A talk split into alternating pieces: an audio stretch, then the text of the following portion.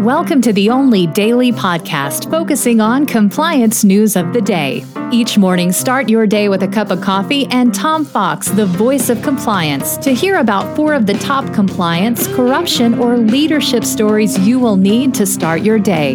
The Daily Compliance News is a production of the Compliance Podcast Network. First, a word from our sponsor.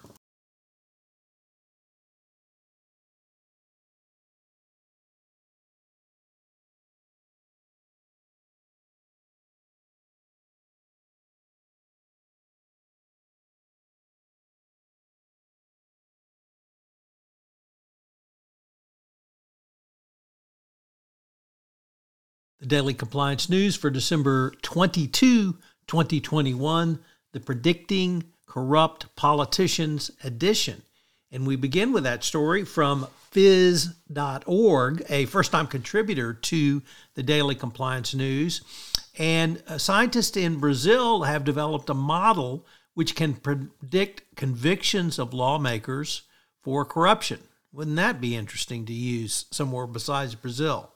According to a report issued by um, the scientists involved, it is possible to predict whether deputies in the lower house of the Congress of Brazil will be convicted of corruption or white collar crime in the future by analyzing the similarity between their voting records and those of already convicted lawmakers. Of course, we don't have corruption by lawmakers in the United States uh, because insider trading isn't illegal. So, um, but uh, this is a very interesting article, and researchers analyzed the voting history of some 2,400 politicians, literally over uh, 30 years, um, in a total of 3,400 sessions on votes. So, um, interesting paper and the uh, predictive nature of AI coming to the fore with politicians.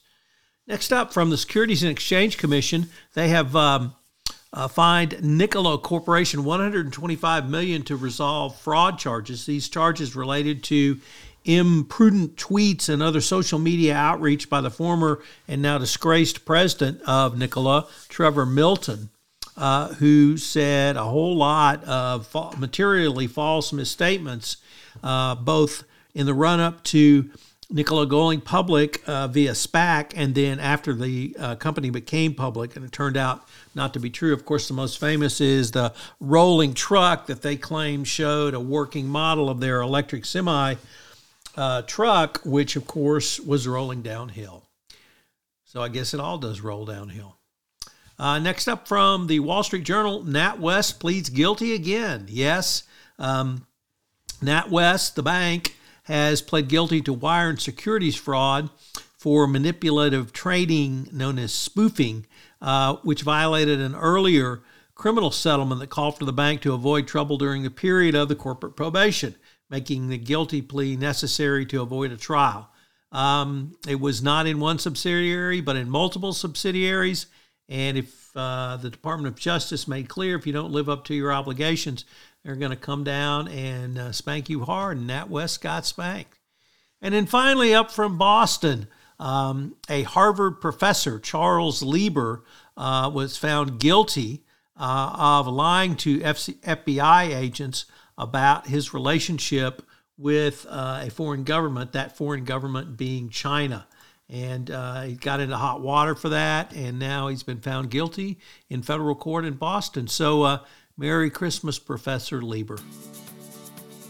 The Daily Compliance News is a production of the Compliance Podcast Network and a proud member of C Suite Radio. Thanks so much for listening. I hope you'll join me again tomorrow.